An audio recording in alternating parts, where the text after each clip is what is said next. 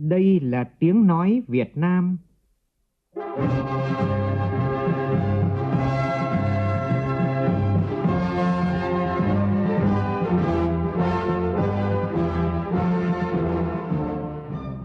là tiếng nói Việt Nam,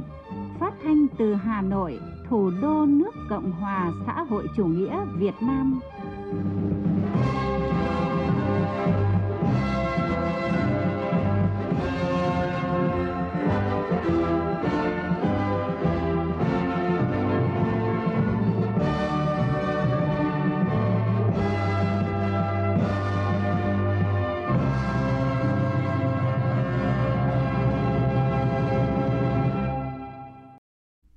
Biên tập viên Hùng Cường xin kính chào quý vị và các bạn. Mời quý vị và các bạn nghe chương trình Thời sự chiều của Đài Tiếng Nói Việt Nam. Chương trình có những nội dung chính sau đây.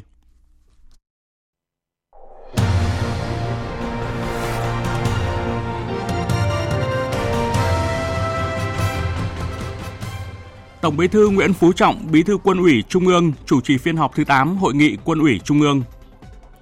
Thủ tướng Phạm Minh Chính dự hội nghị cấp cao hợp tác Mekong Lan Thương lần thứ tư được tổ chức theo hình thức trực tuyến. Thanh tra Chính phủ kết luận nhiều vi phạm liên quan đến việc bổ sung các dự án điện mặt trời, năng lượng tái tạo, thể hiện sự buông lỏng quản lý có dấu hiệu của tội thiếu trách nhiệm gây hậu quả nghiêm trọng. Cũng trong chương trình, Đài Tiếng nói Việt Nam bắt đầu phát sóng loạt bài nhìn lại những vấn đề nổi bật trong năm 2023. Bài đầu tiên với nhan đề Doanh nghiệp nỗ lực vượt khó trong bối cảnh có nhiều biến động. Trong phần tin quốc tế, phong trào Hồi giáo Hamas từ chối tham gia đàm phán ngừng bắn trước khi Israel chấm dứt các hoạt động quân sự ở vùng lãnh thổ này. Giáo hoàng Francis gửi thông điệp kêu gọi hòa bình trong thánh lễ đêm Giáng sinh, kêu gọi chia sẻ với những người đang chịu đau khổ vì chiến tranh.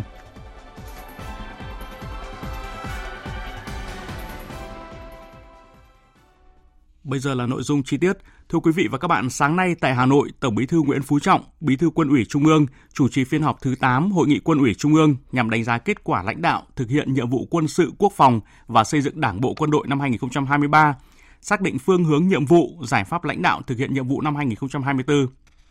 Cùng dự có Chủ tịch nước Võ Văn Thưởng, Thủ tướng Phạm Minh Chính, Thường trực Ban Bí thư, Trưởng ban Tổ chức Trung ương Trương Thị Mai, Đại tướng Phan Văn Giang, Bộ trưởng Bộ Quốc phòng, Đại tướng Lương Cường, chủ nhiệm Tổng cục Chính trị Quân đội Nhân dân Việt Nam, trưởng ban Nội chính Trung ương Phan Đình Trạc, chủ nhiệm Ủy ban Kiểm tra Trung ương Trần Cẩm Tú, trưởng ban Tuyên giáo Trung ương Nguyễn Trọng Nghĩa, trưởng ban Đối ngoại Trung ương Lê Hoài Trung và tránh văn phòng Trung ương Lê Minh Hưng. Phóng viên Văn Hiếu phản ánh. Phát biểu chỉ đạo tại hội nghị, Tổng Bí thư Nguyễn Phú Trọng biểu dương những kết quả lãnh đạo chỉ đạo tổ chức thực hiện tốt các nhiệm vụ chính trị trong năm 2023 của Quân ủy Trung ương, Bộ Quốc phòng – và cán bộ chiến sĩ toàn quân. Nổi bật là đã làm tốt công tác tham mưu chiến lược với Đảng, Nhà nước về công tác quân sự quốc phòng, xử lý linh hoạt, kịp thời, mềm dẻo, hiệu quả các vấn đề nảy sinh, triển khai bài bản, quyết liệt nghị quyết của Bộ Chính trị về tổ chức quân đội nhân dân Việt Nam giai đoạn 2021-2030. Trong năm đã thành lập giải thể, điều chuyển, sát nhập, tổ chức lại trên 1.400 tổ chức. Có nhiều đổi mới trong huấn luyện, diễn tập, góp phần nâng cao chất lượng tổng hợp, sức mạnh chiến đấu trong quân đội. Đặc biệt, công tác xây dựng quân đội vững mạnh toàn diện về chính trị, xây dựng Đảng bộ quân đội trong sạch, vững mạnh, tiếp tục có nhiều chuyển biến tích cực, thực sự là Đảng bộ gương mẫu. Nhấn mạnh năm tới là năm bản lề có ý nghĩa quan trọng để phấn đấu thực hiện thắng lợi nghị quyết đại hội Đảng toàn quốc lần thứ 13 và đại hội Đảng bộ quân đội lần thứ 11. Cũng là năm diễn ra nhiều sự kiện lớn, trong đó kỷ niệm 70 năm chiến thắng lịch sử Điện Biên Phủ, 80 năm ngày thành lập Quân đội Nhân dân Việt Nam, 35 năm Ngày hội Quốc phòng toàn dân. Tổng Bí thư Nguyễn Phú Trọng đề nghị thời gian tới, Quân ủy Trung ương, Bộ Quốc phòng tiếp tục thực hiện tốt hơn nữa chức năng tham mưu chiến lược với Đảng, Nhà nước về công tác quân sự quốc phòng, triển khai chặt chẽ, hiệu quả về thực hiện nghị quyết Trung ương 8 khóa 13 về chiến lược bảo vệ Tổ quốc trong tình hình mới, đồng bộ với các chiến lược trong lĩnh vực quân sự, quốc phòng và các nghị quyết về chiến lược phát triển kinh tế xã hội bảo đảm quốc phòng an ninh 6 vùng kinh tế của đất nước. Bên cạnh đó, cần nâng cao năng lực dự báo chiến lược, nắm chắc tình hình tham mưu với Đảng, Nhà nước, các đối sách thích hợp để bảo vệ vững chắc Tổ quốc, tuyệt đối không được chủ quan, mất cảnh giác, để bị động, bất ngờ. Chỉ đạo thật tốt khâu triển khai thực hiện để nhanh chóng đưa các chủ trương, chính sách về quân sự quốc phòng vào thực tiễn cuộc sống. Bởi đây không chỉ là vấn đề trước mắt mà là vấn đề lâu dài, mang tính chiến lược. Tổng Bí thư Phú Trọng Bí thư Quân ủy Trung ương yêu cầu. Triển khai thực hiện một cách đồng bộ và có hiệu quả hơn các giải pháp nâng cao chất lượng tổng hợp, sức mạnh chiến đấu của quân đội, thực hiện thật tốt vai trò là nòng cốt trong xây dựng nền quốc phòng toàn dân, phát huy sức mạnh tổng hợp của cả hệ thống chính trị và toàn dân trong việc xây dựng quốc phòng toàn dân vững mạnh, quyết tâm thực hiện và thực hiện bằng được việc điều chỉnh tổ chức lực lượng quân đội năm 2024 với yêu cầu tổ chức lực lượng theo hướng tinh, gọn, mạnh để đến năm 2025 chúng ta cơ bản hoàn thành được mục tiêu tinh, gọn, mạnh và tạo tiền đề vững chắc để phấn đấu đến năm 2030 xây dựng quân đội nhân dân cách mạng chính quy, tinh nhuệ, hiện đại và năm 30 là chúng ta kỷ niệm 100 năm thành lập Đảng đấy. Một cái sự kiện rất quan trọng, một cái mốc đáng ghi nhớ. Quá trình thực hiện phải thật chặt chẽ, chắc chắn, không chủ quan nóng vội. Việc điều chỉnh tổ chức phải tạo được niềm tin, khí thế, sức mạnh mới để quân đội hoàn thành thắng lợi mọi nhiệm vụ. Tổng Bí thư Nguyễn Phú Trọng cũng đặc biệt nhấn mạnh Quân ủy Trung ương, Bộ Quốc phòng tiếp tục tập trung xây dựng Đảng bộ quân đội thực sự trong sạch, vững mạnh. Muốn vậy, cần quan tâm xây dựng đội ngũ cán bộ vững mạnh. Chỉ đạo làm tốt công tác cán bộ ở tất cả các khâu, các bước để chuẩn bị cho đại hội đảng các cấp, thực hiện nghiêm quy định của Bộ Chính trị về kiểm soát quyền lực và phòng chống tham nhũng tiêu cực trong công tác cán bộ. Các cấp ủy tổ chức đảng cần tiếp tục quán triệt sâu sắc và thực hiện thật nghiêm các nguyên tắc tổ chức và hoạt động của đảng, nhất là nguyên tắc tập trung dân chủ, thực hiện nghiêm quy chế làm việc của cấp ủy. Bởi vì thực hiện tốt, đầy đủ, đúng đắn nguyên tắc tập trung dân chủ, tôi nói nôm na, đây là chìa khóa vạn năng tạo nên sức mạnh của tổ chức là một vũ khí sắc bén để phòng chống tham nhũng tiêu cực cái này cũng rất là quan trọng tổ chức bộ máy thì tinh gọn mạnh Ừ, tính chất thì cách mạng chính quy tinh nhuệ hiện đại. Nhưng mà tổ chức thì phải rất là chặt chẽ và coi đây là cái vấn đề quyết định. Đây là công cụ cơ mà. Đây là vũ khí chiến đấu mà. Và là nhân tố quyết định. Tức là xây dựng nội bộ cho tốt. Tổng Bí thư Nguyễn Phú Trọng cũng yêu cầu Quân ủy Trung ương, Bộ Quốc phòng tiếp tục mở rộng, nâng cao hiệu quả hội nhập quốc tế và đối ngoại quốc phòng theo đúng tinh thần kết luận của Bộ Chính trị đến năm 2030 và những năm tiếp theo, góp phần tạo lập thế cân bằng chiến lược trong quan hệ với các đối tác, giữ vững môi trường hòa bình, ổn định để phát triển đất nước, tham gia tích cực có trách nhiệm hơn nữa vào hoạt động gìn giữ hòa bình của Liên Hợp Quốc, hỗ trợ nhân đạo, tìm kiếm cứu nạn, cứu trợ, khắc phục hậu quả chiến tranh, tăng cường phối hợp với quân đội các nước trong ứng phó với các thách thức an ninh truyền thống và an ninh phi truyền thống. Cùng với đó, cần tiếp tục quan tâm chăm lo đời sống vật chất, tinh thần của cán bộ, chiến sĩ, nhất là những chiến sĩ đang làm nhiệm vụ ở vùng sâu, vùng xa, biên giới và hải đảo. Thực hiện tốt chính sách hậu phương, các hoạt động đền ơn đáp nghĩa, tìm kiếm quy tập hài cốt liệt sĩ, tham mưu đề xuất chế độ chính sách phục vụ điều chỉnh tổ chức lực lượng và chế độ phụ cấp đặc thù đối với lực lượng vũ trang bảo đảm tương xứng với hoạt động lao động đặc biệt của bộ đội. Với những nghị quyết đúng đắn của hội nghị lần này, cùng với sự quán triệt triển khai quyết liệt trong toàn quân, tôi tin tưởng rằng và cũng mong muốn rằng năm 2024 quân ủy trung ương, bộ quốc phòng sẽ lãnh đạo chỉ đạo thực hiện thắng lợi mọi nhiệm vụ quân sự quốc phòng và công tác xây dựng đảng bộ quân đội thật sự trong sạch, vững mạnh, toàn diện, hoàn thành tốt các mục tiêu nhiệm vụ mà đại hội đảng bộ quân đội lần thứ 11 đã đề ra, góp phần cùng toàn đảng, toàn dân hoàn thành thắng lợi nghị quyết đại hội 13 của đảng. Với tinh thần, như tôi vẫn thường hay nói, công việc của năm 2023 đã tốt rồi, thì năm 2024 sẽ phải tốt hơn nữa và phải thắng lợi to hơn nữa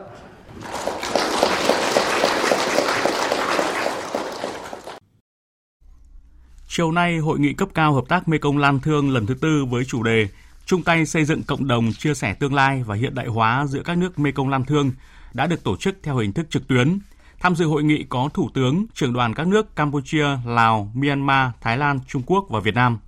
Thủ tướng Phạm Minh Chính đã có bài phát biểu quan trọng tại hội nghị. Phóng viên Vũ Khuyên thông tin.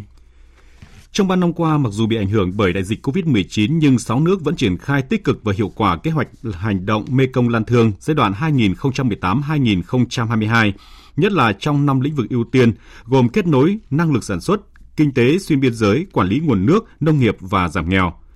Các nhà lãnh đạo hoan nghênh hợp tác nguồn nước môi trường có nhiều bước tiến, đặc biệt trong chia sẻ thông tin số liệu thủy văn cả năm của sông Mekong Lan Thương, thực hiện các nghiên cứu chung về dự báo lũ lụt, phòng chống thiên tai – hàng loạt chương trình hoạt động giao lưu nhân dân, hợp tác giáo dục đào tạo, quảng bá du lịch đã được tổ chức thành công, góp phần củng cố tình hữu nghị và hiểu biết lẫn nhau giữa nhân dân sáu nước. Các nhà lãnh đạo đánh giá cao việc 300 dự án hỗ trợ kỹ thuật đã được triển khai với sự hỗ trợ tài chính của Quỹ đặc biệt Mekong Lan Thương, mang lại những kết quả thiết thực cho người dân. Về định hướng hợp tác trong thời gian tới, các nhà lãnh đạo nhấn mạnh phương châm ưu tiên phát triển lấy con người dân làm trung tâm, hài hòa giữa con người và thiên nhiên, lấy đổi mới sáng tạo làm động lực cho phát triển. Hội nghị thống nhất đẩy mạnh hợp tác cùng xây dựng vành đai phát triển kinh tế Mekong Lan Thương, nghiên cứu khả năng thiết lập cơ chế họp phối hợp chính sách, triển khai dự án để thúc đẩy hành lang đổi mới sáng tạo Mekong Lan Thương nhằm nắm bắt cơ hội phát triển từ tiến bộ khoa học công nghệ. Hội nghị cũng nhất trí tăng cường hợp tác về chuyển đổi số, hải quan thông minh, biên giới thông minh và kết nối thông minh, chuyển đổi năng lượng sạch, nông nghiệp xanh, ứng phó biến đổi khí hậu, đa dạng sinh học. Các nhà lãnh đạo nhấn mạnh ưu tiên hợp tác quản lý và sử dụng bền vững tài nguyên thiên nhiên, đặc biệt là nguồn nước sông Mekong thông qua hợp tác về chia sẻ thông tin số liệu thủy văn, giảm thiểu rủi ro thiên tai, nâng cao năng lực quản lý tài nguyên nước. Các nhà lãnh đạo cũng ủng hộ nỗ lực tăng cường, phối hợp bổ trợ hài hòa giữa Mekong Lan Thương với ASEAN, chương trình nghị sự 2030 của Liên Hợp Quốc về phát triển bền vững, cũng như các cơ chế hợp tác và sáng kiến liên kết tiểu vùng và khu vực khác. Các nhà lãnh đạo đã thông qua tuyên bố Nepito, kế hoạch hành động hợp tác Mekong Lan Thương giai đoạn 2023-2027 và sáng kiến hành lang đổi mới sáng tạo Mekong Lan Thương. Phát biểu tại hội nghị, Thủ tướng Phạm Minh Chính nhấn mạnh hợp tác Mekong Lan Thương đã trở thành cơ chế quan trọng gắn kết các nước Mekong và Trung Quốc, là hình mẫu hợp tác cùng phát triển và cùng thắng. Qua 7 năm hình thành và phát triển, Mekong Lan Thương đã đạt được những thành tựu nổi bật với ba nét lớn là cơ chế hợp tác ngày càng hoàn thiện hơn, nội dung ngày càng thực chất hơn, tình hữu nghị và hiểu biết lẫn nhau giữa nhân dân sáu nước ngày càng sâu sắc hơn. Thủ tướng khẳng định chính phủ Việt Nam luôn coi trọng và sẽ tiếp tục cùng Trung Quốc và các nước Mekong thúc đẩy hợp tác Mekong Lan Thương ngày càng phát triển mạnh mẽ, hiệu quả và bền vững. Thủ tướng cho rằng trước những chuyển đổi nhanh chóng và sâu sắc của kinh tế thế giới, để sáu nước Mekong Lan Thương vươn lên mạnh mẽ, cần một tư duy mới toàn diện hơn cùng cách tiếp cận toàn dân, toàn khu vực, toàn cầu và những giải pháp mới quyết liệt sáng tạo đột phá. Với quan điểm như vậy, Thủ tướng đã đề xuất 3 nội dung ưu tiên trong giai đoạn tới gồm Thứ nhất, xây dựng khu vực Mekong Lan Thương hiện đại và phát triển với phương châm là khơi thông, huy động và sử dụng hiệu quả các nguồn lực, phát huy mọi tiềm năng thế mạnh của từng nước cũng như của cả 6 quốc gia, coi động lực, nội lực là cơ bản, chiến lược và ngoại lực là quan trọng đột phá. Nhiệm vụ trọng tâm là thúc đẩy công nghiệp hóa, hiện đại hóa, xây dựng các nền kinh tế Mekong Lan Thương độc lập tự chủ, gắn với chủ động tích cực hội nhập quốc tế sâu rộng thực chất hiệu quả. Thứ hai, xây dựng khu vực Mekong Lan Thương xanh bền vững và bao trùm, đảm bảo sự hài hòa giữa hiện tại và tương lai, giữa tăng trưởng kinh tế với bảo vệ môi trường, lấy con người làm trung tâm, là chủ thể, là động lực, là nguồn lực và là mục tiêu của phát triển, không để ai bị bỏ lại phía sau. Ưu tiên trước mắt là hỗ trợ các nước thực hiện các mục tiêu phát triển bền vững của Liên Hợp Quốc 2030, Hiệp định Paris về biến đổi khí hậu và các cam kết về cắt giảm khí thải carbon, hướng đến xây dựng nền kinh tế xanh tuần hoàn. Đồng thời cần tăng cường hợp tác toàn lưu vực về bảo tồn môi trường sinh thái, phòng chống thiên tai, quản lý và sử dụng hiệu quả bền vững công bằng và hợp lý dòng sông Trung Công Lan Thương, đặc biệt là không làm thay đổi dòng chảy tự nhiên của dòng sông. Hướng tới tương lai tốt đẹp hơn cho người dân, sáu nước cần ưu tiên đầu tư cho phát triển con người, xây dựng hệ thống giáo dục và y tế bao trùm, hỗ trợ lực lượng lao động trẻ tiếp cận với khoa học và công nghệ hiện đại và tạo điều kiện để mọi người dân đều được hưởng lợi từ quá trình phát triển. Thứ ba, xây dựng khu vực Mekong Lan Thương hòa bình và hợp tác, sáu nước cần không ngừng củng cố sự tin cậy, chân thành, đoàn kết đồng lòng, thúc đẩy lợi ích chung và đề cao chủ nghĩa đa phương, tăng cường tính bổ trợ giữa hợp tác Mekong Lan Thương với ASEAN và các cơ chế hợp tác khu vực tiểu vùng khác để sử dụng nguồn lực một cách hiệu quả nhất, tạo cộng hưởng và lan tỏa lợi ích. Khẳng định ủng hộ Lào đảm nhiệm thành công vai trò Chủ tịch ASEAN 2024, đồng thời cần ưu tiên hơn hợp tác văn hóa, giao lưu nhân dân, đặc biệt là giữa thế hệ trẻ. Các đánh giá và đề xuất của Thủ tướng Phạm Minh Chính được hội nghị đánh giá cao và đưa vào các văn kiện của hội nghị. Chiều nay, Chủ tịch Quốc hội Vương Đình Huệ dự hội nghị triển khai công tác ngành kiểm sát nhân dân năm 2024. Tin của phóng viên Lê Tuyết. Năm 2023, ngành kiểm sát nhân dân có nhiều nỗ lực thực hiện nhiều giải pháp bảo đảm các hoạt động theo chức năng nhiệm vụ, phối hợp chặt chẽ với các cơ quan chức năng, đấu tranh phát hiện khởi tố mới 98.369 vụ án hình sự, tăng 13,4% so với năm ngoái. Trong đó, số các vụ án đều tăng so với năm 2022 như vụ án tham nhũng, chức vụ được phát hiện khởi tố 947 vụ, tội phạm về trật tự xã hội khởi tố 31.270 vụ, tội phạm xâm phạm trật tự quản lý kinh tế, sở hữu và môi trường khởi tố 39.034 vụ ngành kiểm sát nhân dân đã quán triệt triển khai thực hiện tốt các nghị quyết của Đảng, của Quốc hội liên quan đến công tác tư pháp và chức năng nhiệm vụ của Viện Kiểm sát nhân dân, phối hợp chặt chẽ với các cơ quan tố tụng, đẩy nhanh tiến độ điều tra, đưa ra truy tố nhiều vụ án lớn, đặc biệt nghiêm trọng theo đúng yêu cầu của Ban chỉ đạo Trung ương về phòng chống tham nhũng tiêu cực như vụ án liên quan đến công ty Việt Á, vụ án xảy ra tại Cục lãnh sự Bộ Ngoại giao, vụ án xảy ra tại ngân hàng SCB, tập đoàn Vạn Thịnh Phát, các vụ án liên quan đến công ty AIC. Thay mặt lãnh đạo Đảng, Nhà nước, Chủ tịch Hội vinh Huệ ghi nhận biểu dương và đánh giá cao những kết quả ngành kiểm sát nhân dân đã đạt được, góp phần làm dày thêm thành tiệu của 63 năm xây dựng và trưởng thành, tô đậm thêm truyền thống vẻ vang của ngành kiểm sát nhân dân Việt Nam, nghiêm chỉnh tuân thủ pháp luật, kiên quyết tấn công tội phạm, bản lĩnh thực thi công lý, tận tâm bảo vệ nhân dân. Chủ tịch Quốc hội Vương Huệ đề nghị thực hiện đồng bộ các giải pháp nâng cao chất lượng công tác thực hành quyền công tố, kiểm soát hoạt động tư pháp, không để xảy ra trường hợp bị oan sai trong tố tụng hình sự, không hình sự hóa quan hệ dân sự, kinh tế và hành chính, tạo điều kiện và môi trường ổn định cho phát triển kinh tế xã hội của đất nước, tập trung giải quyết tốt các vụ án kinh tế tham nhũng chức vụ, nhất là các vụ án thuộc diện Ban chỉ đạo Trung ương về phòng chống tham nhũng tiêu cực theo dõi chỉ đạo, phát huy vai trò của cơ quan điều tra Viện Kiểm sát Nhân dân tối cao bảo đảm thực sự là một trong những thiết chế quan trọng kiểm soát quyền lực trong lĩnh vực tư pháp, góp phần bảo đảm cho hoạt động của các cơ quan tư pháp tuân thủ đúng đường lối chính sách của Đảng và pháp luật của nhà nước, nâng cao hiệu quả công tác kiểm sát giải quyết vụ việc dân sự, vụ án hành chính, thi hành án hình sự, thi hành án dân sự và hành chính, tăng cường kiểm sát và kiến nghị xử lý các trường hợp chậm thi hành án, đẩy mạnh giải quyết đơn đề nghị giám đốc thẩm, tái thẩm thuộc thẩm quyền, xác định rõ những lĩnh vực công tác phải thực hiện đột phá nhằm tạo sự chuyển biến tích cực và đáp ứng yêu cầu nhiệm vụ đặt ra. Chủ tịch Quốc hội yêu cầu ngành kiểm sát nhân dân tập trung sắp xếp cơ cấu tổ chức bộ máy theo hướng tinh gọn, hiệu lực hiệu quả, phân công và sử dụng hợp lý, hiệu quả biên chế cán bộ hiện có, tập trung nâng cao chất lượng đội ngũ kiểm sát viên và người đứng đầu các cấp kiểm sát cả về năng lực chuyên môn, trách nhiệm và tính nêu gương theo lời dạy của Chủ tịch Hồ Chí Minh, cán bộ kiểm sát phải công minh, chính trực, khách quan, thận trọng, kiêm tốn. Tăng cường công tác luân chuyển, điều động biệt phái cán bộ lãnh đạo quản lý để rèn luyện thử thách đào tạo toàn diện cán bộ, bố trí cán bộ đúng năng lực sở trường đáp ứng yêu cầu nhiệm vụ trong tình hình mới tập trung đẩy mạnh thực hiện chuyển đổi số và ứng dụng công nghệ thông tin trong những hoạt động của Viện Kiểm sát Nhân dân, kiện toàn lực lượng, tăng cường các điều kiện đảm bảo và triển khai thực hiện công tác giám định theo quy định của luật giám định tư pháp, tăng cường hợp tác quốc tế trong đấu tranh phòng chống tội phạm, nhất là tội phạm công nghệ cao, tội phạm xuyên quốc gia, tội phạm có yếu tố nước ngoài, thực hiện tốt các vai trò cơ quan đầu mối trung ương trong tương trợ tư pháp hình sự, chủ động tích cực trao đổi đàm phán ký kết các hiệp định tương trợ tư pháp hình sự. Chủ tịch Quốc hội lưu ý Viện Kiểm sát Nhân dân tối cao kịp thời triển khai hiệu quả các luật nghị quyết được Quốc hội thông qua, ban hành đồng bộ, đúng thời hạn văn bản quy định chi tiết thi hành luật, tiếp tục xây dựng hoàn thiện thể chế để Viện Kiểm sát Nhân dân thực hiện tốt chức năng thực hành quyền công tố và kiểm soát hoạt động tư pháp, nghiên cứu đề án, nghiên cứu hoàn thiện quy định pháp luật về khởi kiện vụ án dân sự trong trường hợp chủ thể, các quyền dân sự là nhóm dễ bị tổn thương hoặc trường hợp liên quan đến lợi ích công nhưng không có người đứng ra khởi kiện. Báo cáo kết quả nghiên cứu giả soát sơ kết 8 năm thực hiện luật tổ chức Viện Kiểm sát Nhân dân, 5 năm thực thi Bộ Luật Tố tụng Hình sự và các nhiệm vụ khác theo kế hoạch số 81 của Ủy ban Thường vụ Quốc hội. Hôm nay tại Hà Nội, Ban Thường vụ Đảng ủy Công an Trung ương tổ chức hội nghị công tác Đảng năm 2023, triển khai phương hướng nhiệm vụ công tác năm 2024. Đại tướng Tô Lâm, Ủy viên Bộ Chính trị, Bí thư Đảng ủy Công an Trung ương, Bộ trưởng Bộ Công an chủ trì hội nghị. Tin của phóng viên Đài Tiếng nói Việt Nam. Năm 2023, Đảng ủy Công an Trung ương và các cấp ủy trong Đảng bộ Công an Trung ương đã phát huy cao nhất tinh thần trách nhiệm, đoàn kết thống nhất, khắc phục mọi khó khăn. Có nhiều đổi mới trong phương thức lãnh đạo chỉ đạo toàn lực lượng thực hiện thắng lợi nghị quyết về nhiệm vụ bảo vệ an ninh quốc gia, bảo đảm trật tự an toàn xã hội và xây dựng lực lượng công an nhân dân. Kết luận hội nghị, Bộ trưởng Tô Lâm nhấn mạnh, năm 2024, Đảng ủy Công an Trung ương sẽ tiếp tục lãnh đạo triển khai quyết liệt đồng bộ các nhiệm vụ giải pháp nhằm thực hiện thắng lợi mục tiêu yêu cầu đề ra tại nghị quyết Đại hội Đảng bộ Công an Trung ương lần thứ 7.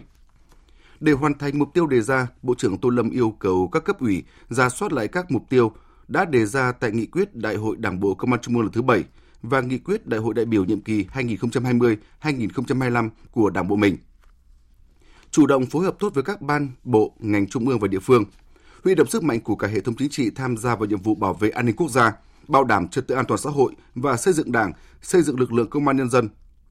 Tiếp tục gương mẫu đi đầu trong thực hiện nghị quyết Trung ương 4 khóa 11, khóa 12 và kết luận số 21 của hội nghị lần thứ tư Ban chấp hành Trung ương Đảng khóa 13 về đẩy mạnh xây dựng chỉnh đốn Đảng và hệ thống chính trị, kiên quyết ngăn chặn đẩy lùi, xử lý thật nghiêm cán bộ đảng viên suy thoái về chính trị, đạo đức, lối sống, biểu hiện tự diễn biến, tự chuyển hóa. Triển khai quyết liệt các giải pháp phòng chống tham nhũng tiêu cực, trước hết ngay trong chính nội bộ công an nhân dân. Sáng nay tại Hà Nội, Văn phòng Chủ tịch nước họp báo công bố lệnh của Chủ tịch nước về 7 luật vừa được Quốc hội khóa 15 thông qua tại kỳ họp thứ 6. Phản ánh của phóng viên Việt Cường. 7 luật vừa được Quốc hội thông qua gồm luật tài nguyên nước, luật nhà ở, luật căn cước, luật viễn thông, luật quản lý bảo vệ công trình quốc phòng và khu quân sự, luật kinh doanh bất động sản và luật lực lượng tham gia bảo vệ an ninh trật tự tại cơ sở. Tại họp báo, trả lời câu hỏi của phóng viên liên quan đến vấn đề luật viễn thông đã quy định việc xử lý sim giác, ngăn chặn tin nhắn sim giác của Bộ Thông tin và Truyền thông đã triển khai nhiều biện pháp ngăn chặn. Vậy, khi luật có hiệu lực, những quy định này được thực hiện như thế nào? Ông Phạm Đức Long, Thứ trưởng Bộ Thông tin và Truyền thông cho biết.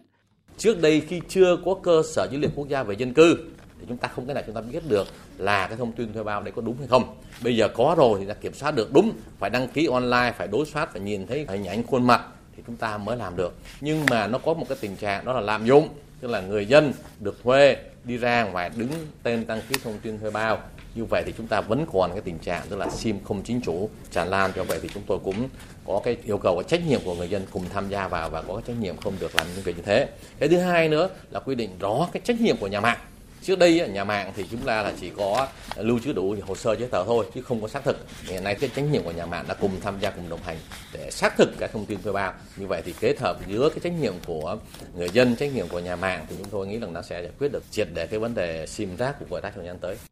Liên quan đến vấn đề quản lý vận hành nhà trung cư, ông Nguyễn Văn Sinh, Thứ trưởng Bộ Xây dựng cho biết. Trong luật cũng đã bổ sung một số cái quy định về xác định cái sở hữu chung, sở hữu riêng trong trường hợp Ờ, hợp đồng là không ghi rõ để làm sao để bảo vệ cái quyền lợi của người mua nhà. Cái thứ hai là cũng bổ sung cái quy định xác định phần sở hữu chung đối với cả các cái thiết bị cấu kiện gắn liền với cả cái công trình. Cái này thì cũng đã được rõ. Thứ ba là cũng bổ sung các quy định trường hợp nhà trung cư có các nguồn thu từ cái việc khai thác dịch vụ đối với phần sở hữu chung thì phải nộp vào tài khoản bảo trì do ban quản trị quản lý để bảo trì Ờ, các nhà trung cư theo cái quy định. Về việc cấp đổi lại thẻ căn cước khi luật có hiệu lực có khó khăn gì không? Trung tướng Lê Quốc Hùng, Thứ trưởng Bộ Công an cho biết, trong quy định của luật rất rõ, trong cổng dịch vụ công cũng đã có mục cấp lại trong trường hợp bị mất thì có thể cấp online, người dân có thể dùng tài khoản định danh, bổ sung thông tin và sẽ được cấp lại bởi thông tin các dữ liệu sinh chắc học đang còn giá trị. Phát triển ngành kinh tế du lịch sẽ giúp Việt Nam đạt được mục tiêu chuyển đổi cơ cấu kinh tế từ khai thác sử dụng các tài nguyên sang ngành công nghiệp xanh. Du lịch có thể ví như là ngành công nghiệp xanh. Đây là nhấn mạnh của Phó Thủ tướng Trần Hồng Hà tại cuộc họp Hội đồng thẩm định quy hoạch hệ thống du lịch thời kỳ 2021-2030 tầm nhìn đến năm 2045 diễn ra chiều nay tại trụ sở chính phủ. Tin của phóng viên Phương Thoa. Quy hoạch hệ thống du lịch thời kỳ 2021-2030, tầm nhìn đến 2045 đạt mục tiêu đến năm 2030, du lịch trở thành ngành kinh tế mũi nhọn, phát triển xanh, trở thành điểm đến có năng lực phát triển hàng đầu. Đến năm 2045, trở thành động lực phát triển kinh tế là điểm đến toàn cầu trong nhóm quốc gia phát triển du lịch hàng đầu khu vực châu Á-Thái Bình Dương, dự kiến đóng góp 12% đến 13% trong GDP định hướng du lịch phát triển sản phẩm du lịch biển, phát huy giá trị văn hóa vùng miền, du lịch sinh thái, các sản phẩm du lịch gắn với các trung tâm kinh tế, văn hóa, chính trị, xã hội. Bên cạnh đó, phát triển các loại hình du lịch mới gồm du lịch kết hợp chữa bệnh, chăm sóc sức khỏe, du lịch nông nghiệp, nông thôn, công nghiệp. Tổng nhu cầu đầu tư và cơ cấu nguồn vốn đầu tư khoảng 4.000 tỷ đồng, tương đương 190 tỷ đô la Mỹ, trong đó vốn từ khu vực tư nhân chiếm khoảng 95% đến 97%, bao gồm cả vốn đầu tư trực tiếp từ nước ngoài. Tại cuộc họp, Phó Thủ tướng Trần Hồng Hà nhấn mạnh quy hoạch hệ thống du lịch cần có cách tiếp cận bài bản cụ thể, có sự kết nối quy hoạch quốc gia, các quy hoạch vùng. Trong uh, chiến lược phát triển kinh tế trong đó thì kinh tế xanh kinh tế phát triển theo du lịch là một trong những cái mục tiêu hết sức quan trọng nó vừa là một cái ngành kinh tế có thể nói là hết sức có tiềm năng đối với đất nước giải quyết công an việc làm nhưng mà đồng thời thì đây cũng là một cái quá trình để chúng ta làm tốt cái ngành phát triển các ngành kinh tế du lịch thì giúp cho Việt Nam có thể đạt được mục tiêu là chuyển đổi cái cơ, cơ cấu kinh tế từ khai thác sử dụng các cái tài nguyên thâm dụng tài nguyên sang cái ngành công nghiệp xanh du lịch có thể ví như là công nghiệp xanh. Trước đó, sáng nay, Phó Thủ tướng Trần Hồng Hà chủ trì phiên họp Hội đồng thẩm định quy hoạch mạng lưới cơ sở văn hóa và thể thao thời kỳ 2021-2030, tầm nhìn 2045. Kết luận phiên họp, Phó Thủ tướng nhấn mạnh đơn vị tư vấn giả soát cập nhật mục tiêu, nội dung liên quan trong các nghị quyết của Đảng, Chính phủ, các hoạch kế hoạch tổng thể quốc gia, từ đó định hình quy hoạch mạng lưới cơ sở văn hóa và thể thao trong giai đoạn mới để phát triển hạ tầng tại các vùng địa phương, xây dựng các tiêu chí xác định dự án ưu tiên của lĩnh vực văn hóa và thể thao. Thưa quý vị và các bạn, diễn ra từ ngày hôm nay cho đến ngày 27 tháng 12 tại Trung tâm Hội nghị Quốc gia Mỹ Đình, thành phố Hà Nội, Đại hội đại biểu toàn quốc Hội nông dân Việt Nam lần thứ 8, nhiệm kỳ 2023-2028 với chủ đề Đoàn kết dân chủ, sáng tạo, hợp tác phát triển – có sự tham gia của gần 1.000 đại biểu, đại diện cho hơn 10 triệu hội viên nông dân của cả nước, thảo luận và thông qua các chỉ tiêu kế hoạch quan trọng của nhiệm kỳ 5 năm tới.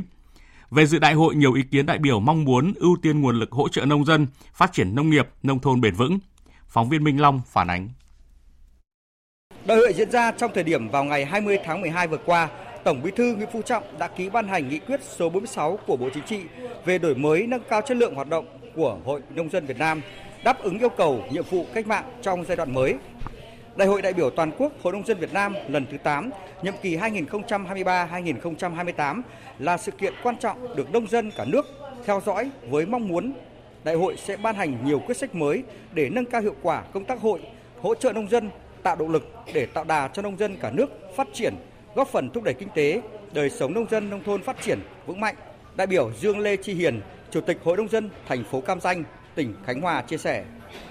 Trước hết thì chú trọng về cái phương thức hoạt động thì nên hướng về cơ sở để làm sao nâng cao cái chất lượng hoạt động của cơ sở hội ở địa bàn, đặc biệt là các khu dân cư. Trong đó thì làm sao đảm bảo được cái quyền lợi chính đáng của hội viên nông dân nó gắn liền với lại hội viên nông dân trên tất cả các lĩnh vực sản xuất nông nghiệp. Cũng muốn gửi gắm làm sao đảm bảo được các cái chính sách của trung ương, của chính phủ đến với người nông dân, đặc biệt là cái hỗ trợ tiêu thụ nông sản cho người nông dân. Nêu thực tế trong công tác hội ở địa phương, ông Bùi Hương Tích, Chủ tịch Hội nông dân huyện Nhân Trạch, tỉnh Đồng Nai nêu ý kiến.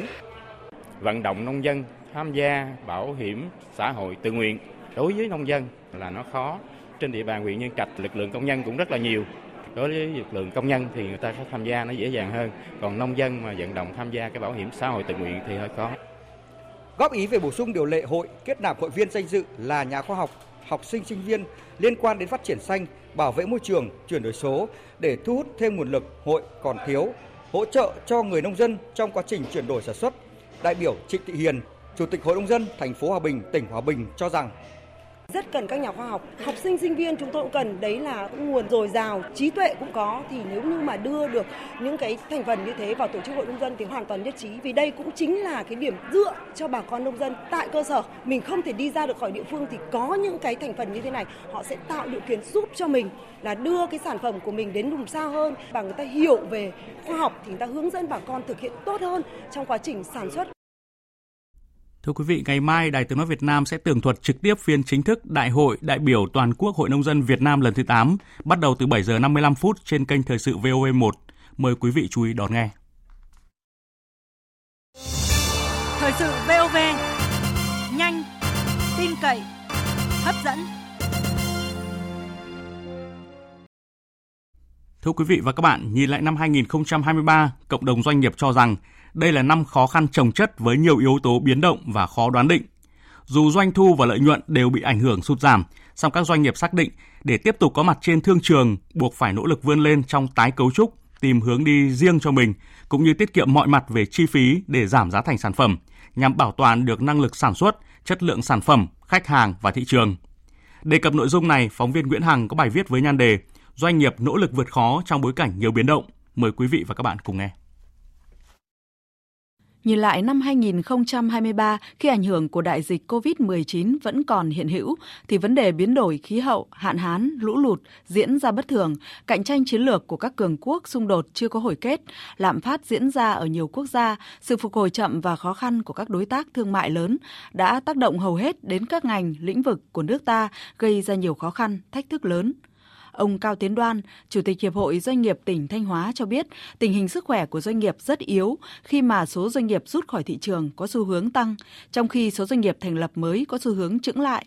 Đối với các doanh nghiệp đang hoạt động, phần lớn cũng phải thu hẹp quy mô sản xuất, kinh doanh. Chưa bao giờ cộng đồng doanh nghiệp phải gồng mình đối mặt với những khó khăn thách thức như hiện nay. À, hết à, cái dịch đại dịch Covid-19 rồi đến cơn bão tài chính rồi đến à, giá cả tăng cao rồi ảnh hưởng đến xu hướng quốc tế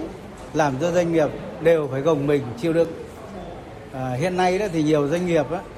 là phải cắt giảm lao động ngừng trệ sản xuất hoặc là có thể là phải án binh bất động để không sản xuất bởi vì khó khăn rất là nhiều. Khó khăn là hiện hữu trong bối cảnh tình hình kinh tế chung của toàn cầu bị suy giảm, các doanh nghiệp không có đơn hàng sản xuất, sản phẩm bị tồn kho. Tuy nhiên, trong bối cảnh đó, cũng có nhiều doanh nghiệp đang nỗ lực trong tái cấu trúc, giảm chi phí sản xuất để hạ giá thành sản phẩm, tăng hậu mãi nhằm thu hút khách hàng để vượt qua khó khăn. Nhìn lại hoạt động trong năm 2023, ông Thân Đức Việt, Tổng Giám đốc Tổng Công ty May 10 cho biết, để tiếp tục tồn tại, mỗi một doanh nghiệp buộc phải có những giải pháp riêng để vượt khó. Đối với May 10, trước biến động của thị trường, doanh nghiệp đã tập trung đánh giá và giả soát lại hoạt động của mình. Theo đó, đưa ra chiến lược định vị lại về sản phẩm, thị trường, quản trị và công nghệ cũng như đưa ra mô hình sản xuất nhằm phù hợp với bối cảnh hiện nay. Cùng với đó, tiết kiệm trên mọi mặt hoạt động về chi phí để giảm giá thành sản phẩm. Chính vì thế, dù doanh thu giảm khoảng 10% so với cùng kỳ năm 2022 đạt khoảng 4.200 tỷ đồng, song nhìn về tổng thể, doanh nghiệp vẫn bảo toàn mọi mặt – từ năng lực sản xuất đến chất lượng sản phẩm, khách hàng, thị trường tiếp tục duy trì trong năm. Đồng thời mở rộng thêm được các thị trường xuất khẩu mới, ông Thân Đức Việt chia sẻ. Thị trường xuất khẩu hay là thị trường trong nước thì chúng tôi rất linh hoạt trong cái câu chuyện tìm kiếm những cái sản phẩm mới của cái hệ thống khách hàng truyền thống và những cái thị trường mới cũng như là cái khách hàng mới của những thị trường mới. Và năm 2023 này thì đối với thị trường xuất khẩu chúng tôi mở rộng thêm một số khách hàng như là Philippines, như là Thái Lan của các nước ASEAN rồi thị trường Úc, trước đây chúng tôi mới làm ít thì bây giờ làm nhiều. Chúng tôi cũng mở rộng thêm các cái thị trường Hàn Quốc, thị trường Canada. Bên cạnh ba cái thị trường lớn nhất là Mỹ, châu Âu và Nhật Bản. Thì chúng tôi đã vượt qua được cái năm 2023 đầy khó khăn mà chúng tôi cũng không bị ảnh hưởng quá lớn cũng là một lĩnh vực chịu tác động của tình hình khó khăn chung khi doanh thu của nhiều doanh nghiệp bị sụt giảm. Song theo ông Nguyễn Hoàng, Chủ tịch Hiệp hội Doanh nghiệp ngành công nghiệp hỗ trợ Hà Nội, Chủ tịch tập đoàn NNG, Hiện nhiều doanh nghiệp trong ngành vẫn nỗ lực, bền bỉ, cố gắng duy trì được sức sản xuất và đảm bảo cho đời sống cán bộ công nhân viên. Đồng thời lạc quan vào tương lai cho lĩnh vực các doanh nghiệp công nghiệp hỗ trợ của Việt Nam có thể chen chân vào chuỗi cung ứng sản xuất toàn cầu, là mắt xích quan trọng trên thị trường thế giới. Ông Nguyễn Hoàng cho rằng với việc nước ta nâng tầm là đối tác chiến lược toàn diện đối với Hoa Kỳ và các cường quốc Trung Quốc, Nhật Bản, Hàn Quốc, cũng như các hiệp định FTA thế hệ mới đã đang và tiếp tục sẽ ký kết, hứa hẹn sẽ là những thị trường rất lớn để doanh nghiệp Việt có thể tham gia và phát triển thị trường của mình, cũng như đóng góp vào kinh tế đất nước. Thị phần còn bỏ ngỏ rất lớn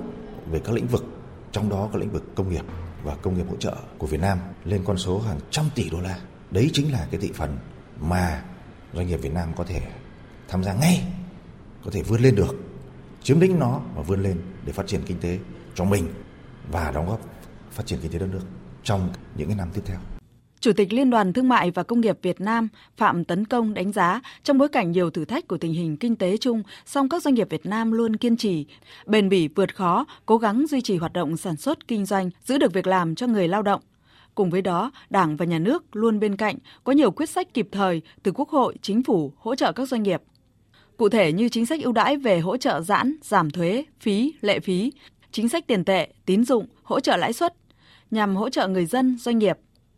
Đón năm mới 2024 với hy vọng có những diễn biến tốt hơn, song doanh nghiệp vẫn sẵn sàng ứng phó với những diễn biến khó khăn trong thời gian tới. Chủ tịch VCCI Phạm Tấn Công nêu rõ. Bức tranh chung của chúng ta là doanh nghiệp chúng ta rất kiên trì, rất đồng hành, chia sẻ những khó khăn của đất nước. Cũng nhờ vậy nên chúng ta thấy rằng là một số các chỉ tiêu kinh tế của Việt Nam năm nay có thể nói là không đạt, nhưng tổng thể nền kinh tế vẫn ổn định, người lao động vẫn có việc làm, vẫn có thu nhập. Doanh nghiệp đã góp phần là cái thành công chung cùng với chính phủ trong việc vận hành cái nền kinh tế quốc gia, đảm bảo an sinh xã hội, đảm bảo cân đối vĩ mô, không xảy ra khủng hoảng. Các chuyên gia kinh tế nhận định năm 2024 và những năm tiếp theo, bức tranh kinh tế của thế giới cũng như Việt Nam sẽ còn những khó khăn, thách thức.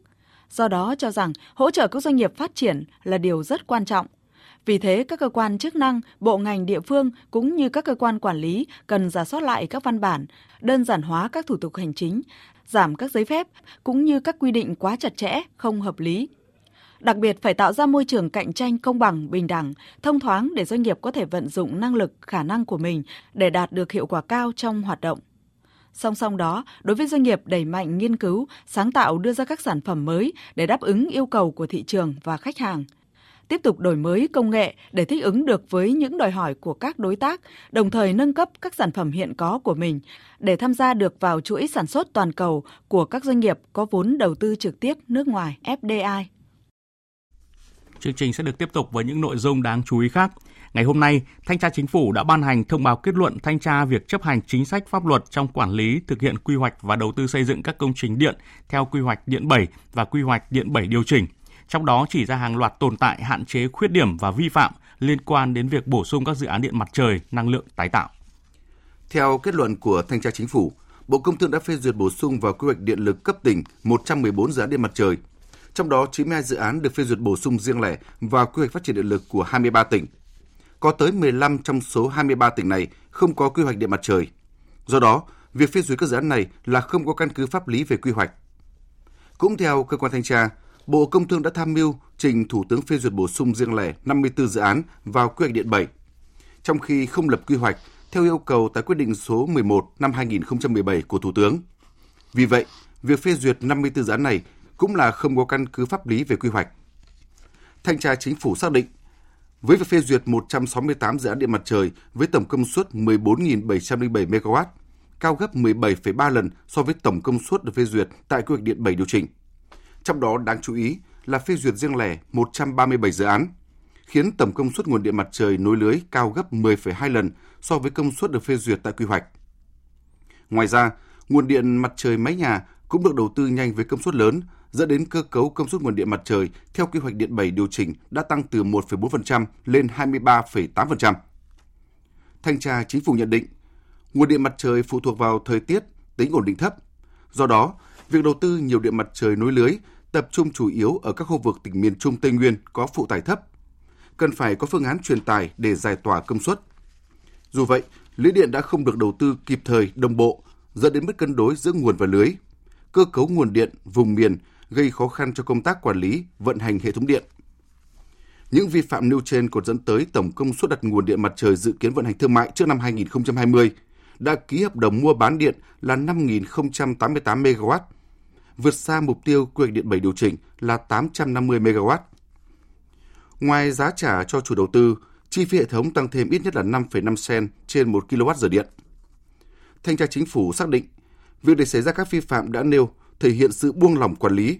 có dấu hiệu của tội thiếu trách nhiệm gây hậu quả nghiêm trọng, quy định tại Điều 360 Bộ Luật Hình sự năm 2015. Cũng theo thông báo kết luận, Thanh tra Chính phủ chuyển kết luận thanh tra đến Ủy ban Kiểm tra Trung ương để xem xét, xử lý theo thẩm quyền đối với cán bộ thuộc diện Bộ Chính trị, Ban Bí thư quản lý, do có liên quan đến những tồn tại khuyết điểm vi phạm nêu tại kết luận thanh tra.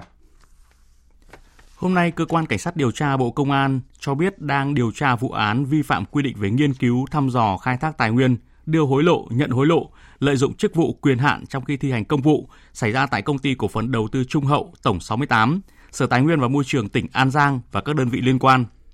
Mở rộng điều tra vụ án, cơ quan cảnh sát điều tra Bộ Công an xác định ông Nguyễn Thanh Bình, Chủ tịch Ủy ban nhân dân tỉnh An Giang đã lợi dụng chức vụ, quyền hạn, can thiệp, chỉ đạo công ty cổ phần đầu tư Trung Hậu tổng 68 được cấp phép thăm dò, khai thác, điều chỉnh trữ lượng, công suất và khai thác trái quy định của pháp luật tại mỏ cát xã Mỹ Hiệp và Bình Phước Xuân, huyện trợ Mới, tỉnh An Giang, thu lợi bất chính số tiền đặc biệt lớn, gây thiệt hại tài sản nhà nước đã phạm vào tội lợi dụng chức vụ quyền hạn trong khi thi hành công vụ.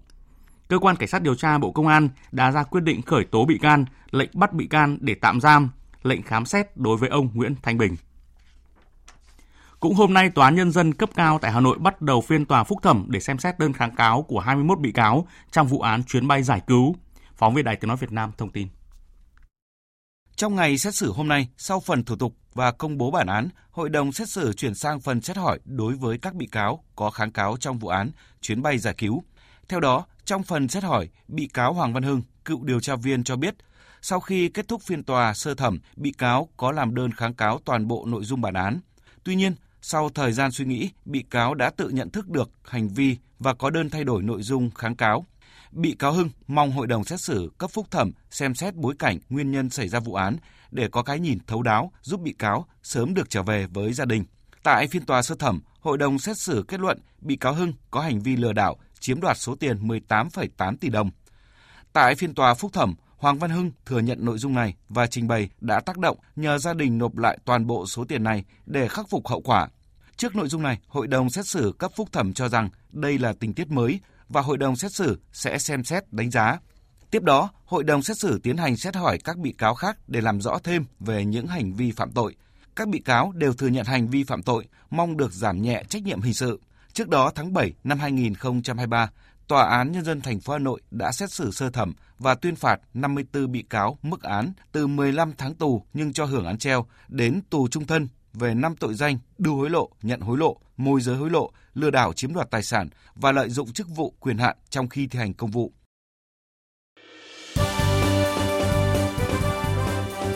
Thời sự tiếng nói Việt Nam Thông tin nhanh Bình luận sâu Tương tác đa chiều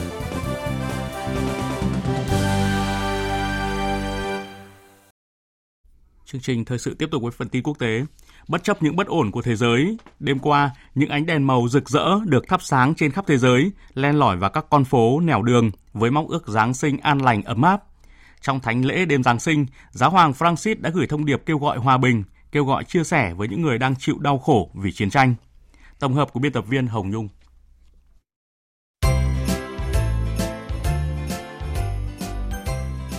Nhiều nước trên thế giới đêm qua đã được hòa mình vào một lễ hội của ánh sáng đủ màu sắc với ánh đèn, cây thông Noel, âm thanh du dương trầm bổng của những bài thánh ca. Dưới màn đêm mọi vật như hòa vào với nhau, tạo ra khung cảnh lung linh, ấm áp và rực rỡ, thu hút mọi ánh nhìn. Trong khung cảnh đó là dòng người hòa vào với nhau đi về các khu vực nhà thờ để đón chào một mùa Giáng sinh mới. Trong thánh lễ đêm Giáng sinh, Giáo hoàng Francis hôm qua đã gửi thông điệp kêu gọi hòa bình tới cho mọi người. Tối nay, trái tim của chúng ta hướng về các khu vực của chiến sự, đặc biệt là Bethlehem, nơi hoàng tử hòa bình một lần nữa bị từ chối bởi logic của chiến tranh, bởi sự xung đột vũ trang, cầu mong hòa bình đích thực sẽ đến thế giới, chấm dứt âm thanh của vũ khí hủy diệt, khơi dậy một bài hát mới về niềm vui và mang lại sự hòa hợp và công lý cho tất cả mọi người. Cùng với những khu vực bình yên của thế giới, những nơi đang trải qua chiến sự như tại Ukraine, giải Gaza và những khu vực còn đang khắc phục hậu quả nặng nề của động đất như Thổ Nhĩ Kỳ, người dân cũng tạm gác lại những bộn bề lo toan để đón chào một Giáng sinh mới. Tại thành phố Bethlehem, thánh địa của người theo đạo Thiên Chúa, địa điểm được cho là nơi Chúa Giêsu ra đời, không có cảnh tượng tưng bừng thường thấy. Cây thông khổng lồ, các đoàn diễu hành và hang đá Giáng sinh rực rỡ đều vắng bóng. Thay vào đó chỉ có những ánh đèn leo lét và bầu không khí lặng lẽ. Tuy nhiên tại trung tâm Bethlehem, một lá cờ Palestine lớn đã được dương lên với khẩu hiệu tiếng chuông Bethlehem rung lên vì một lệnh ngừng bắn ở Gaza. Còn tại Thổ Nhĩ Kỳ, sau 10 tháng xảy ra trận động đất kinh hoàng khiến hàng nghìn người thiệt mạng, người dân vẫn cảm nhận nỗi đau thảm họa động đất hồi tháng 2. Một số tín đồ tổ chức thánh lễ ngay trước đàn tích nhà thờ ở Antakya. Giáng sinh năm nay dù không rộn ràng, tưng bừng, nhưng tinh thần đoàn kết, cầu nguyện cho hòa bình lại tỏa sáng và lan tỏa khắp mọi nơi góp phần mang lại niềm tin vào một tương lai tốt đẹp hơn cho toàn thể mọi người trong năm mới. Thưa quý vị, trong khi đó vụ tấn công kinh hoàng ở Cộng hòa Séc và các cảnh báo được đưa ra vào dịp Giáng sinh đã làm dấy lên nỗi lo về nguy cơ an ninh với nhiều nước châu Âu. Trong bối cảnh năm mới sắp đến gần, nhiều nước châu Âu đã tăng cường các biện pháp đảm bảo an toàn do lo ngại nguy cơ tấn công khủng bố. Biên tập viên Đài Tiếng nói Việt Nam thông tin. Tại Séc, nơi vừa xảy ra cuộc tấn công đẫm máu khiến 15 người thiệt mạng và 25 người bị thương. Các biện pháp nhằm đảm bảo an ninh, an toàn được gia tăng trên khắp nước Séc – với trọng tâm là các địa điểm tập trung đông người như bến tàu xe, các khu chợ Giáng sinh, khu dân cư và trường học. Nhà chức trách Đức và Áo hôm qua cũng đã tăng cường công tác đảm bảo an ninh cho các hoạt động mừng lễ Giáng sinh và năm mới do lo ngại nguy cơ xảy ra các cuộc tấn công cực đoan. Trước đó, nhiều nước như Bỉ, Tây Ban Nha, Pháp cũng triển khai các biện pháp an ninh gắt gao trong dịp Giáng sinh và năm mới. Động thái của nhiều nước châu Âu được đưa ra ngay sau vụ tấn công khủng bố kinh hoàng tại Séc. Và truyền thông châu Âu đồng loạt đưa tin về việc một số nước châu Âu đều ghi nhận dấu hiệu một nhóm Hồi giáo cực đoan đang lên kế hoạch tiến hành nhiều vụ tấn công ở châu Âu, đặc biệt trong dịp năm mới và Giáng sinh. Trong một cuộc họp mới đây tại Hội đồng Bảo an Liên Hợp Quốc, Giám đốc điều hành Ban điều hành Ủy ban chống khủng bố Liên Hợp Quốc Michel Coinser đã đưa ra khuyến cáo. Các mạng lưới của các tổ chức khủng bố như Tổ chức Nhà nước Hồi giáo và Al-Qaeda đang mở rộng và vẫn là mối đe dọa thực sự đối với chúng ta. Để tiêu diệt được các mầm mống của khủng bố, cách duy nhất là hợp lực để đảm bảo rằng chúng ta nhắm mục tiêu và tập trung lực lượng của mình vào những khoảng trống,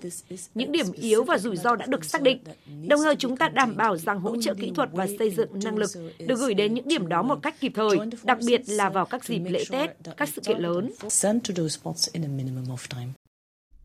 Hãng thông tấn TASS của Nga đưa tin phong trào Hồi giáo Hamas đã từ chối tham gia đàm phán bất kỳ thỏa thuận mới nào về trao đổi con tin tại giải Gaza để đổi lấy lệnh ngừng bắn trước khi Israel chấm dứt các hoạt động quân sự ở vùng lãnh thổ này. Trang tin tức bằng tiếng Anh inetnews.com của Israel cùng ngày dẫn lời ông Ali Baraka, một thành viên lãnh đạo của Hamas nói rằng đã có một số đề xuất được đưa ra, song nhấn mạnh quan điểm của Hamas là Israel trước hết cần chấm dứt mọi hành động quân sự ở giải Gaza. Ông Ali Baraka cho biết Tất cả các phe phái vũ trang của người Palestine đều có chung quan điểm về vấn đề này, đồng thời yêu cầu mở cửa trở lại các cửa khẩu để hàng viện trợ nhân đạo đến được với người dân đang thiếu thốn. Trong những ngày qua, các cuộc đàm phán nhằm thiết lập một thỏa thuận ngừng bắn mới đi kèm với việc trả tự do cho các con tin vẫn đang diễn ra tại Cairo, Ai Cập. Các cuộc đàm phán này được tiến hành thông qua các đối tác trung gian nước ngoài như Mỹ, Ai Cập và Qatar. Sau những chỉ trích xoay quanh việc Mỹ cho rằng Iran Iran liên quan đến các vụ tấn công trên Biển Đỏ, căng thẳng giữa các bên tiếp tục gia tăng khi Mỹ cáo buộc một máy bay không người lái từ Iran đã tấn công tàu chở dầu Ấn Độ Dương. Tổng hợp của biên tập viên Hạnh Phúc. Thông báo từ Lầu Năm Góc hôm 24 tháng 12 cho biết, tàu chở hóa chất do Hà Lan sở hữu mang cờ Liberia do Nhật Bản và Hà Lan điều hành đã bị tấn công vào lúc 6 giờ theo giờ GMT ở Ấn Độ Dương, cách bờ biển Ấn Độ 200 hải lý. Vụ tấn công do máy bay không người lái phóng từ Iran Lầu Năm Góc cũng khẳng định đây là cuộc tấn công thứ bảy của Iran nhằm vào tàu thương mại kể từ năm 2021 và là vụ tấn công đầu tiên được biết đến cách xa Biển Đỏ kể từ khi cuộc chiến Israel-Hamas nổ ra. Vụ tấn công diễn ra trong bối cảnh lực lượng Houthi tại Yemen gần đây thường xuyên tập kích các tàu hàng mà nhóm cho là có liên hệ với Israel tại Biển Đỏ, thậm chí nhắm mục tiêu cả tàu chiến Mỹ làm nhiệm vụ bảo vệ hàng hải ở khu vực để phản đối chiến dịch của Israel nhằm vào lực lượng Hamas ở giải Gaza. Hiện Iran vẫn chưa đưa ra phản ứng chính thức trước chỉ trích từ phía Mỹ. Tuy nhiên trước đó một ngày, Ngoại trưởng Iran Hossein Amirabdollahian đã phủ nhận mọi liên quan của Iran đến các vụ tấn công gần đây của lực lượng Houthi trên Biển Đỏ. Mặc dù chúng tôi ủng hộ Palestine là rõ ràng, nhưng không nên đổ lỗi hành động của những người khác cho các nhóm ủy nhiệm của Iran. Chúng tôi không có bất kỳ nhóm ủy nhiệm nào trong khu vực. Theo các chuyên gia, vụ tấn công sẽ khiến căng thẳng tại khu vực leo thang và gia tăng những rủi ro tiềm ẩn đối với tuyến đường vận chuyển quốc tế. Bộ Y tế Công cộng Thái Lan ngày hôm nay đã yêu cầu các bệnh viện công trên cả nước đảm bảo sẵn sàng các phương án xử lý tình huống số ca bệnh hô hấp tăng đột biến theo dự báo do tình trạng ô nhiễm không khí sẽ trở nên trầm trọng hơn trong vài tuần tới. Tin của phóng viên thường trú tại Thái Lan.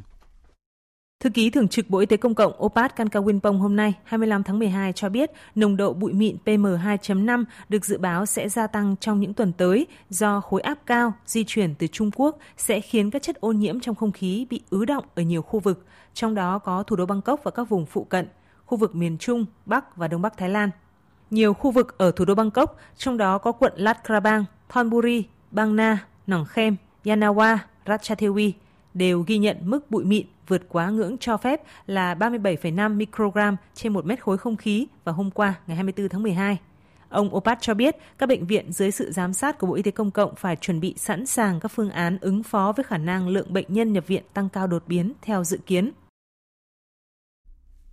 Thủ đô Bắc Kinh của Trung Quốc đã phải hứng chịu đợt giá rét dài kỷ lục kể từ năm 1951, trong khi miền Bắc nước này có nền nhiệt trung bình từ giữa tháng 12 thấp nhất kể từ năm 1961. Phóng viên Bích Thuận thường trú tại Bắc Kinh thông tin. Đài khí tượng Trung ương Trung Quốc cho biết, từ giữa tháng 12, tình hình thời tiết nước này diễn biến phức tạp một cách bất thường, với nhiều kiểu thời tiết khắc nghiệt của mùa đông như sóng lạnh, mưa tuyết, nhiệt độ thấp và băng giá. Nhiệt độ ở khu vực miền Trung và Đông thấp hơn rõ rệt. Mưa xảy ra liên tục và mang tính cực đoan, tuyết rơi dày trên quy mô lớn ở phía Nam Hoàng Hà và miền Bắc, gây ra các tác động tiêu cực cho cuộc sống và đi lại của người dân. Bão tuyết lớn đã xảy ra ở phía bắc bán đảo Sơn Đông với lượng tuyết rơi ở Văn Đăng, Uy Hải là 33,7 mm, khiến độ dày của tuyết tại đây đạt mức kỷ lục lên tới 74 cm. Tổng cộng đã có 3 đợt không khí lạnh ảnh hưởng đến nước này kể từ giữa tháng 12, khiến nhiệt độ tối thiểu tại 78 trạm quan trắc khí tượng quốc gia trên cả nước Trung Quốc giảm xuống dưới mức thấp nhất lịch sử trong tháng 12. Nằm ở khu vực miền Bắc, thủ đô Bắc Kinh ghi nhận mức nhiệt giảm xuống dưới 0 độ C kéo dài tới hơn 300 giờ kể từ hôm 11 tháng 12 đến chiều 24 tháng 12. Theo Nhật báo Bắc Kinh, đây là khoảng thời gian dài nhất Bắc Kinh trải qua mức nhiệt dưới 0 độ kể từ năm 1951 khi có những ghi chép đầy đủ về khí tượng. Thành phố này cũng đã phải trải qua 9 ngày liên tiếp nhiệt độ dưới âm 10 độ C trong thời gian này. Những ngày tới, mức nhiệt ấm hơn được dự báo sẽ di chuyển từ Bắc xuống Nam từ 25 tháng 12 và nhiệt độ sẽ quay trở lại mức tương đương hoặc cao hơn cùng kỳ ở cả miền Bắc và miền Nam Trung Quốc. Tiếp theo chương trình là trang tin thể thao.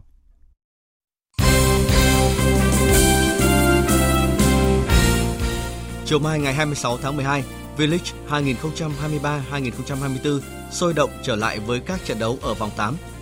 Ở lượt đấu này, câu lạc bộ Thế Công Viettel sẽ có chuyến làm khách của đội đầu bảng Thép Xanh Nam Định. Trải qua chuỗi trận không như ý, Thế Công Viettel tụt xuống vị trí thứ 10 với vỏn vẹn 8 điểm sau 7 vòng đấu. Chính vì vậy, thầy trò huấn luyện viên Thomas Dooley đang khao khát có một chiến thắng để cải thiện thứ hạng.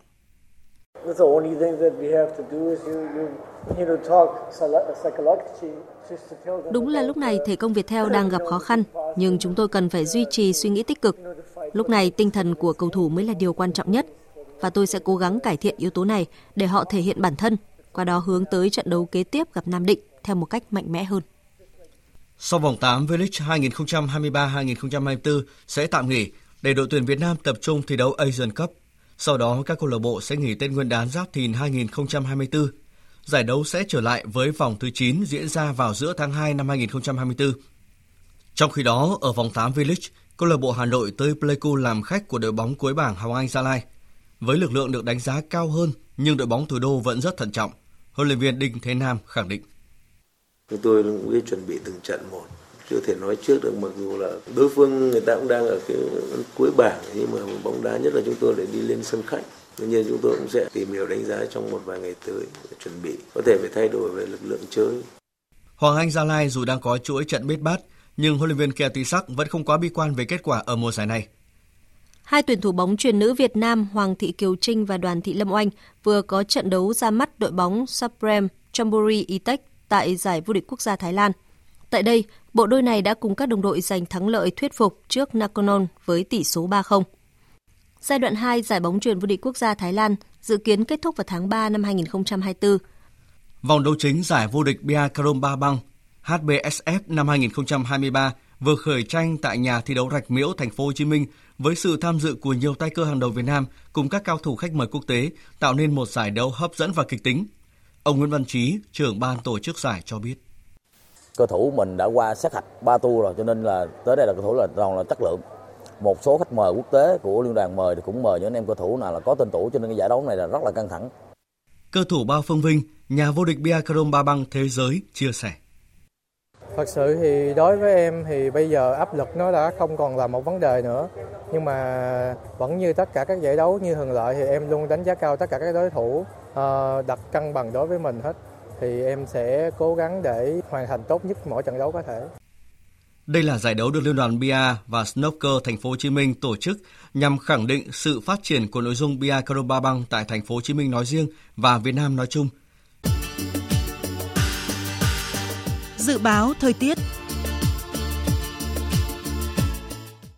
Bắc Bộ và khu vực Hà Nội ít mây, đêm không mưa, sáng sớm có nơi có sương mù và sương mù nhẹ, ngày nắng, gió đông bắc cấp 2, cấp 3, trời rét, có nơi rét đậm, nhiệt độ từ 10 đến 22 độ, vùng núi cao có nơi dưới 5 độ. Khu vực từ Thanh Hóa đến Thừa Thiên Huế, phía Bắc ít mây, đêm không mưa, sáng sớm có nơi có sương mù và sương mù nhẹ, ngày nắng, phía Nam nhiều mây có mưa vài nơi, riêng Quảng Trị đến Thừa Thiên Huế có mưa, mưa rào, gió Bắc đến Tây Bắc cấp 2, cấp 3, trời rét, nhiệt độ từ 13 đến 22 độ.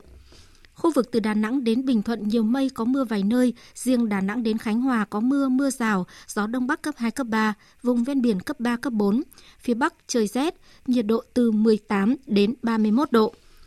Tây Nguyên và Nam Bộ có mây, có mưa rào vài nơi, ngày nắng, gió Đông Bắc cấp 2, cấp 3, đêm và sáng sớm trời rét, nhiệt độ từ 17 đến 32 độ. Tiếp theo là dự báo thời tiết biển. Bắc Vịnh Bắc Bộ không mưa, tầm nhìn xa trên 10 km, gió Đông Bắc cấp 4, cấp 5.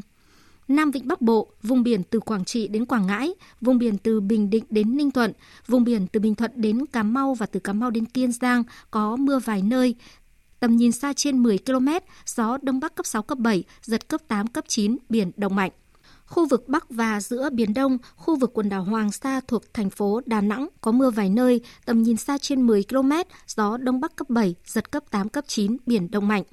khu vực Nam Biển Đông, khu vực quần đảo Trường Sa, tỉnh Khánh Hòa có mưa rào và rông rải rác. Trong mưa rông có khả năng xảy ra lốc xoáy. Tầm nhìn xa trên 10 km, giảm xuống từ 4 đến 10 km trong mưa. Gió Đông Bắc cấp 5, có lúc cấp 6, giật cấp 7. Riêng vùng biển phía Tây, khu vực Nam Biển Đông, cấp 6, cấp 7, giật cấp 8, cấp 9, biển động mạnh.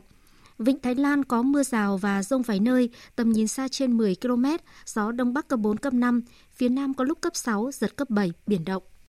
Những thông tin thời tiết vừa rồi đã kết thúc chương trình Thời sự chiều nay của Đài Tiếng Nói Việt Nam. Chương trình do các biên tập viên Hùng Cường, Duy Quyền, Nguyễn Hằng biên soạn và thực hiện với sự tham gia của phát thanh viên Đoàn Hùng, kỹ thuật viên Hồng Thanh, chịu trách nhiệm nội dung Hoàng Trung Dũng.